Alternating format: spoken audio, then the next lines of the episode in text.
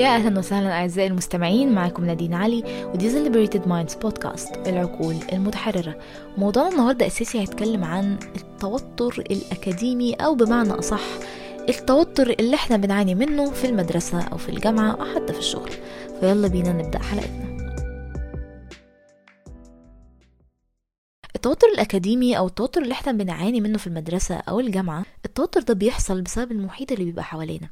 والمحيط اللي حوالينا وتفر اللي فيه من توتر أكيد ليه تأثير علينا أكتر حاجتين بيأثروا علينا في موضوع زي كده هو الحالة الاجتماعية بتاعتنا يعني الناس اللي حوالينا بمعنى صح ونفسنا. في ضغط بيحصل من الحالة الاجتماعية اللي حوالينا يعني أهالينا زملائنا في المدرسة أو الجامعة وبرضه ضغط بيحصل من النفس طب إيه الفرق ما بين الاتنين؟ الضغط الاجتماعي ده أو الناس اللي حوالينا زي الأهل أنت الدرجات اللي بتجيبها دي مثلا ما تنفعش محتاج تعلي درجاتك اللي أنت حتى لو جبت درجة حلوة وحد من أهلك أو من صحابك يحسسك إنك الدرجه دي مش حلوة كفاية لأ محتاج تجيب أعلى من كده أو يميزوا مثلا في الانفايرمنت بتاع المدرسة أو الجامعة يميزوا ما بين الطالب والطالب اللي هو المتميز لازم يتعمل له يعني تشجيع فظيع والشخص اللي مش متميز بدل ما يتشاف أو اللي بيسموه مش متميز كلنا في الأول وفي الآخر متميزين اللي بيسموه مش متميز قال يعني اللي هو مش بيجيب grades حلوة أو whatever بيحسسوه إن هو مش كفاية أو إن هو inferior يعني أقل أهمية أقل مع إن دماغه زي الفل يعني هو زي الفل عادي هو بس ممكن يكون بيجد صعوبة في إن هو يتعلم الحاجة يحفظ الحاجة يذاكر. وده مش عشان هو فيه مشكلة هو عشان طريقة التعليم اللي هو بيتلقاها مش مناسبة مع ال learning style بتاعه أو الطريقة اللي بتبقى محبذة أكتر ليه إنه يتعلم أحسن. التوتر الأكاديمي بقى لو فضل يزيد يزيد يزيد والشخص مش عارف يتعامل مع المشاعر بتاعته بيوصل توتره الأكاديمي ده لتوتر مفرط من الدراسة مدرسة أو الجامعة. والتوتر المفرط طبعا هو نوع من أنواع الخوف بس الخوف الإيه؟ الشديد جدا. فالخوف الشديد جدا بيخلي هرمون الأدرينالين يتفرز كتير قوي في الدم فبالتالي الجسم بيبقى عاطفي أو في ال zone بتاعة ال emotional brain أو العقل العاطفي أكتر منه في ال thinking brain وهو العقل اللي بيفكر العقلاني. فبالتالي استيعابي للمعلومات أو إن أنا أعرف أخلص assignment قبل الوقت بتاعه مثلا أو ال due date بتاعه أو الكلام ده كله بيبقى ضعيف جدا بسبب إن أنا قاعد في المشاعر بتاعتي. أنا في الحتة اللي في مخي بتاعت المشاعر أنا مش في الحتة بتاعت التركيز. بدليل إن ناس كتير جدا بتدخل الامتحان مذاكرين كويس حافظين كويس عارفين كل حاجة وبعد ما بيدخلوا الامتحان يلاقوا إن هم مش فاكرين حاجة خالص ولا كأنهم فتحوا كتاب أو حتى عندهم فكرة عن المادة بتقول إيه. وده بيبقى بسبب إن من كتر التوتر والأدرينالين اللي بيتفرز في الدم فالمخ دخل في fight or flight يعني في حالة دفاعية أو في حالة إنه حاسس إنه تحت الخطر فبالتالي المخ بيتصرف مشاعري أكتر منه بيتصرف بال rational brain أو ال thinking brain هو العقل العقلاني.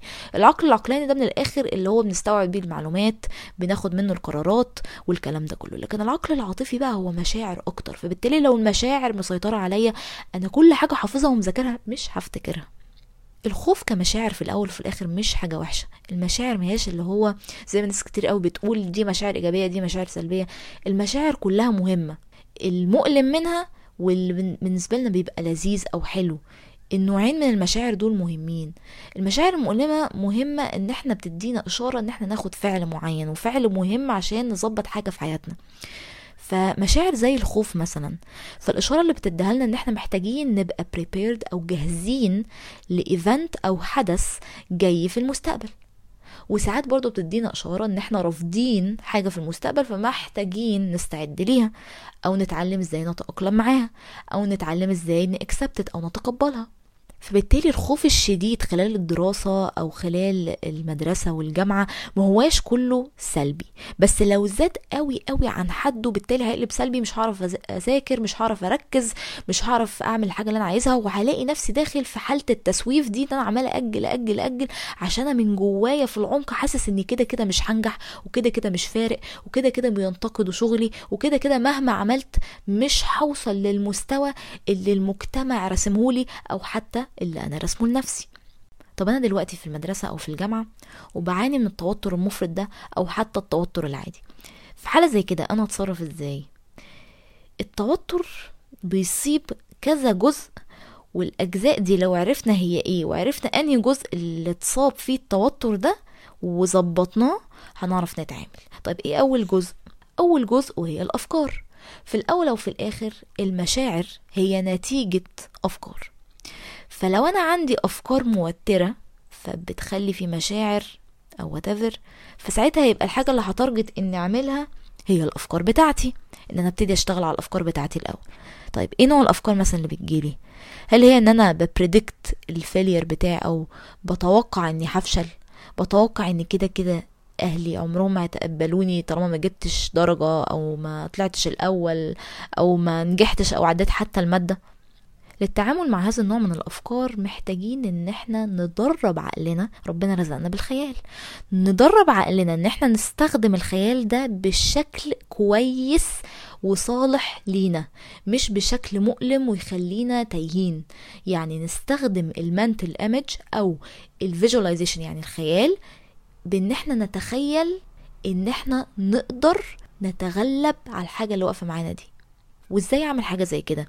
في علم ال NLP واللي هو ال neuro linguistic programming كان بيشرح بالتفصيل إزاي ممكن نخلق فكرة معينة بتفاصيلها بصوتها بلونها بكل حاجة فيها في مخنا ومخنا ما بيعرفش كده كده يفرق ما بين الخيال والواقع فالمخ بيصدقها ويعمل مشاعر على حسب هذا الخيال. فلو أنا عملت مثلا خيال إني نجحت مثلا أو إني تغلبت على هذه الصعاب أو إني مثلا تخيلت أسوأ كيس سيناريو وتخيلت نفسي إنه حصل وأنا تغلبت عليه أو أنا عرفت أتصرف معاه ساعتها الأفكار هتهدى معايا شوية. تاني حاجة واللي ممكن تكون السبب شوية في التوتر بتاعي وطبعا هي المشاعر اللي هي زي ما قلنا نتيجة من الأفكار. طيب المشاعر دي لو حطيناها في اسم علمي ممكن نقول عليها الأعراض البيولوجية. يعني ضربات القلب السريعة النفس الخافت أو إن أنا مش قادر أخد نفس بسهولة. فحاجة زي كده أنا أتعامل إزاي؟ مهم إني أعرف أنظم مشاعري. طب أنظم مشاعري إزاي؟ بنظم مشاعري عن طريق إن أنا أعمل تمارين نفس مثلا ليها علاقة بتنظيم المشاعر. إن أنا أعرف أحافظ على نفسي تحت ال stress أو تحت الضغط. في تمارين تانية كتيرة جدا زي مثلا اليوجا زي ال journaling أو الكتابة. في طرق كتيرة قوي ممكن تساعدنا إن إحنا ننظم المشاعر بتاعتنا. مش لازم نتمسك بطريقة واحدة. ولو أنا حاسس إن الطريقة دي بتاعت النفس مثلا مش مناسباني أشوف طرق أخرى. تالت حاجة ممكن تأثر علينا من ناحية التوتر المفرط الأكاديمي في المدرسة أو الجامعة وهي سلوكياتنا. المخ يعتبر رقيب عليك. أي فعل أنت بتعمله هو بيديله معنى. لو أنا عملت مثلا فعل فيه procrastination أو تسويف عمالة أجل أجل أجل أجل مخي بيبتدي يدي معنى إنه لا لا أنت كده مش هتخلص كده كده مش فارقة كمل بقى. أو مثلا إن أنا distracted يعني بفضل مثلا مشتت حاطط جنبي الموبايل وأنا بذاكر أو وأنا بكتب مثلا بحث في الجامعة حاطط جنبي برضو الموبايل أو بعمل كذا حاجة في نفس الوقت. فمخي إيه ده؟ قشطة إحنا بنعرف نعمل الحاجات الكتير دي في نفس الوقت يلا نعملها. مع إن ده بيأثر على تركيزك.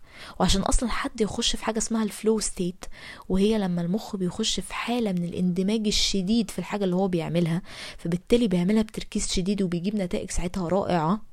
فالتشتت أو ال multitasking في العموم بيمنعك من إن أنت توصل لل flow state دي اللي هي الحالة الرائعة من التركيز والاندماج في اللي أنا بعمله. رابع حاجة بقى ممكن برضو تأثر على حتة التوتر المفرط بتاعنا بخصوص الدراسة وهي فكرة إن أنا عندي مشكلة في طريقة مذاكرتي أو في طريقة ال managing أو إدارة المذاكرة بتاعتي.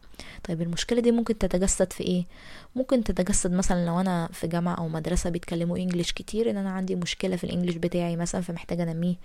آه عندي مشكلة في تنظيم الوقت. ما بعرفش أنظم وقتي إني أذاكر وفي نفس الوقت أنبسط في حياتي أو مثلا مشاكل في التواصل. لما أخش في مجموعة مثلا عشان أعمل assignment أو أعمل واجب معين أو أعمل بحث معين ما بعرفش أتعامل قوي فبالتالي بجد مشكلة إني أخلص الحاجة المطلوبة مني. أو حتى لو أنا في الجامعة وبحاول آخد نوتس أو آخد ملاحظات من الحاجات اللي الدكتور بيقولها بس أنا مش عارف إزاي آخد ملاحظات صح فبالتالي ما بعرفش أستفيد قوي من المحاضرة. وبرضو عدم المعرفة لإزاي أذاكر الماتيريال أو الحاجة اللي معايا إزاي أذاكر المنهج اللي أنا باخده. وأخيرا وليس أخيرا طبعا وهي النوع بتاع لاستقبال المعلومة. يعني كل واحد فينا ليه طريقة لاستقبال المعلومة وده اللي بيسموه learning style. وهي طريقة التعلم المختلفة من بني آدم للتاني. مش كلنا بنتعلم بنفس الطريقة. كلنا مميزين وكل ميزة فينا ليها طريقة للتعامل معاها.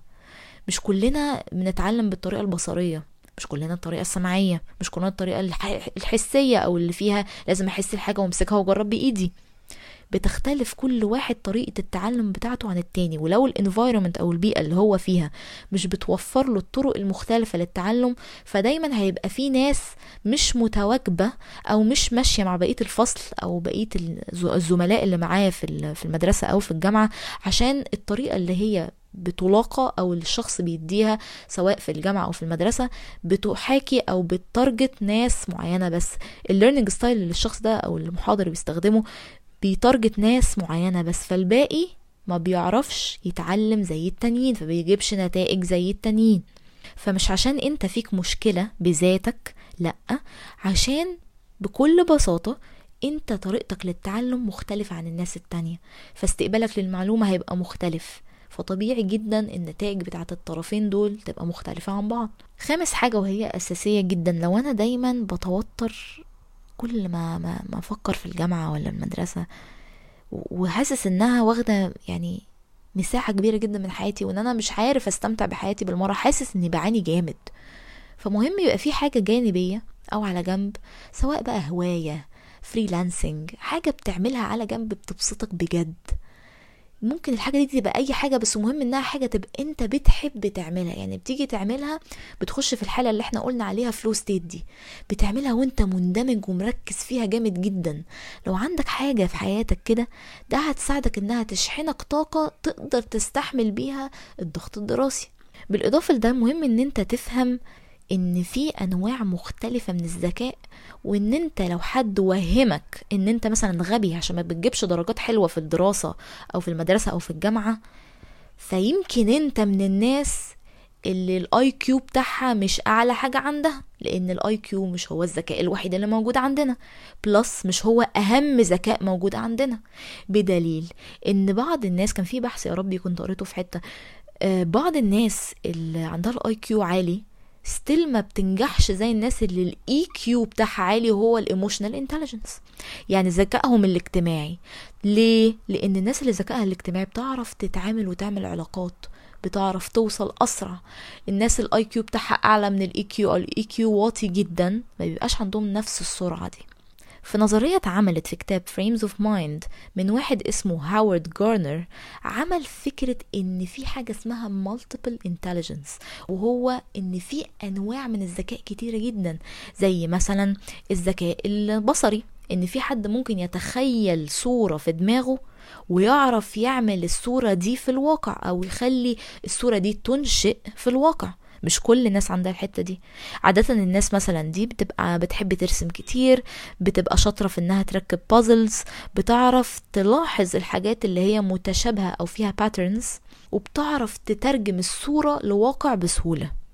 وفي مثلا نوع من أنواع ال- الذكاءات المختلفة الأخرى وهي إن حد عنده ذكاء جسدي. ودول اللي بنلاقيهم بيعرفوا يعملوا dance videos مثلا أو بيعرفوا يعملوا بيبقوا شاطرين قوي في الرياضة أو بيبقوا عندهم مهارة عالية في أي رياضة بيدخلوها. وفي برضو الذكاء الموسيقي وهو الشخص اللي بيفهم بقى الموسيقى بيبقى ليه حس موسيقي كده حلو بيعرف يعزف بيعرف يغني. في برضو الذكاء اللغوي. وهي فكرة إن الشخص بيعرف يستخدم كلمات دقيقة عشان يوصل المعلومات وده بيخليه على فكرة شخص بيعرف يأثر في الناس بشكل جامد لأن لما تستخدم كلمات مختلفة مع ناس مختلفة وتصادف إن الكلمات اللي أنت تست- بتستخدمها دي هي نفس الكلمات اللي الناس دي بتتكلم بيها فأنت subconsciously الشخص ده هتخليه يتأثر بيك بسهولة. وطبعا في أنواع ذكاءات كتيرة جدا غير الأربعة اللي إحنا قلنا عليهم. في الذكاء الاجتماعي في الذكاء اللي انت بتفهم نفسك. يعني في ذكاء إن انت شخص بتعرف تفهم نفسك. ده أصلا نوع من أنواع الذكاء. اسمه intrapersonal intelligence. عندك كده تعرف تب- تراقب نفسك بتعرف تفهم أفكارك مشاعرك وسلوكياتك بتعرف تعدل عليها. ده لوحده ذكاء. والذكاء طبعا الاجتماعي زي ما قلنا والذكاء اللي في الماث الناس اللي بتعرف تحسب كويس بتعرف تحل المشاكل بسرعة. فذكائك مش معتمد فقط على الدراسة أو المدرسة أو الجامعة اللي أنت فيها في أنواع ذكاء بالهبل وده اللي لحد دلوقتي العلم اكتشفه. يمكن كمان في أنواع ذكاءات أخرى في المستقبل لسه ما اكتشفوهاش لحد دلوقتي. فما تخليش الدراسة أو الجامعة تحطك في قالب إنك لأ غبي طالما أنت مش متماشي مع بقية زمايلك. سابع حاجة مهم إن أنت تعرفها وإن أنت تكتشف نقاط قوتك فين. طب ربنا خلقك فيك كده مفاتيح أو فيك مميزات بتميزك. لو أنا مركز على كل حاجة أنا ضعيف فيها وما بعرفش أعملها هحس بالعجز واحس إني فاشل. بس لو عملت العكس يعني ركزت على كل النقاط القوة اللي معايا كل المفاتيح اللي مدية شخصيتي دي مميزات تخليني مختلف تخليني بعمل حاجات مختلفة عن الآخرين أو شاطر في حاجات عن الآخرين في الحتة دي. ساعتها بتميز وساعتها بلاقي نفسي في الحاجة. تامن حاجة مهمة إنك تعملها وإن أنت في آخر يومك سيب على الأقل من ساعة لساعتين تفصل فيهم وتراعي وتهتم بنفسك. يعني حتى لو مش عارف تاخد الساعة ولا الساعتين خد لك 30 دقيقة نص ساعة. النص ساعة دول بعمل فيهم إيه؟ بعمل فيهم كل حاجة بحبها. عايزة أقعد على السرير ما أعملش حاجة خالص ما تعملش حاجة خالص. عايزة أقرأ كتاب بحبه اقرأ كتاب بتحبه. عايزة أنزل أتمشى انزل أتمشى. المهم إن النصاية أو الساعة أو الساعتين دول يبقوا توتالي ليا. ولا بفكر في الواجبات ولا بفكر في الجامعة ولا بفكر في المدرسة ولا بفكر هعمل إيه في البحث اللي تسليمه بعد يومين. أنا دلوقتي بفكر إن أنا أفصل. تاسع حاجة وهي صراحة الناس بتقعد تقول إنها مش مهمة للدرجة مع إنها مهمة جدا. طبعا مش كل الناس بعض الناس. وهي إن أنا أحافظ على روتين صباحي أو روتين مسائي. لو أعرف أعمل الاتنين تبقى جبار بس مش عارف أعمل الاتنين هعمل واحد فيهم. لما ابقى مظبط يومي من أوله أو بظبط يومي من آخره بعرف لو ظبطته من آخره هصحى تاني يوم فايق شوية لو ظبطته من أوله هكمل بقية اليوم productive أو عندي إنتاجية. فمهم إن أنا أبقى مرتب يومي متسيستم اللي هي الساعة الصبح أو الساعة بالليل دول يبقوا فيهم كده روتين معين حاجات بعملها بتخليني أفصل وهدي أعصابي. عاشر حاجة وهي الأخيرة وهي إن صحتك النفسية والجسدية تأتي أولا. ماشي الدراسة مهمة الكارير مهم جدا. بس لو أنا ما عنديش صحة ولا حالة نفسية كويسين طب أنا هكبر الكارير بتاعي ده إزاي؟ أو هكمل في الجامعة إزاي؟ أو هنجح إزاي؟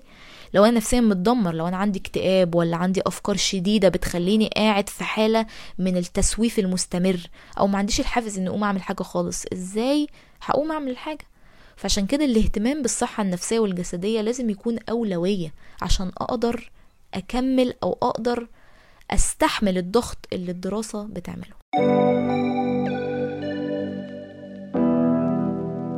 بكده وصلنا لنهاية الحلقة بتاعتنا. أتمنى كانت تكون مفيدة ليكم. لو عندكم أي تعليقات بخصوص مواضيع آتية عايزيننا نتكلم فيها اكتبوها في ال comments ولو عجبتكم حلقة النهاردة ما تنسوش تعملوا rating للبودكاست عشان توصل لأكبر عدد من الناس. وأشوفكم الحلقة الجاية. باي باي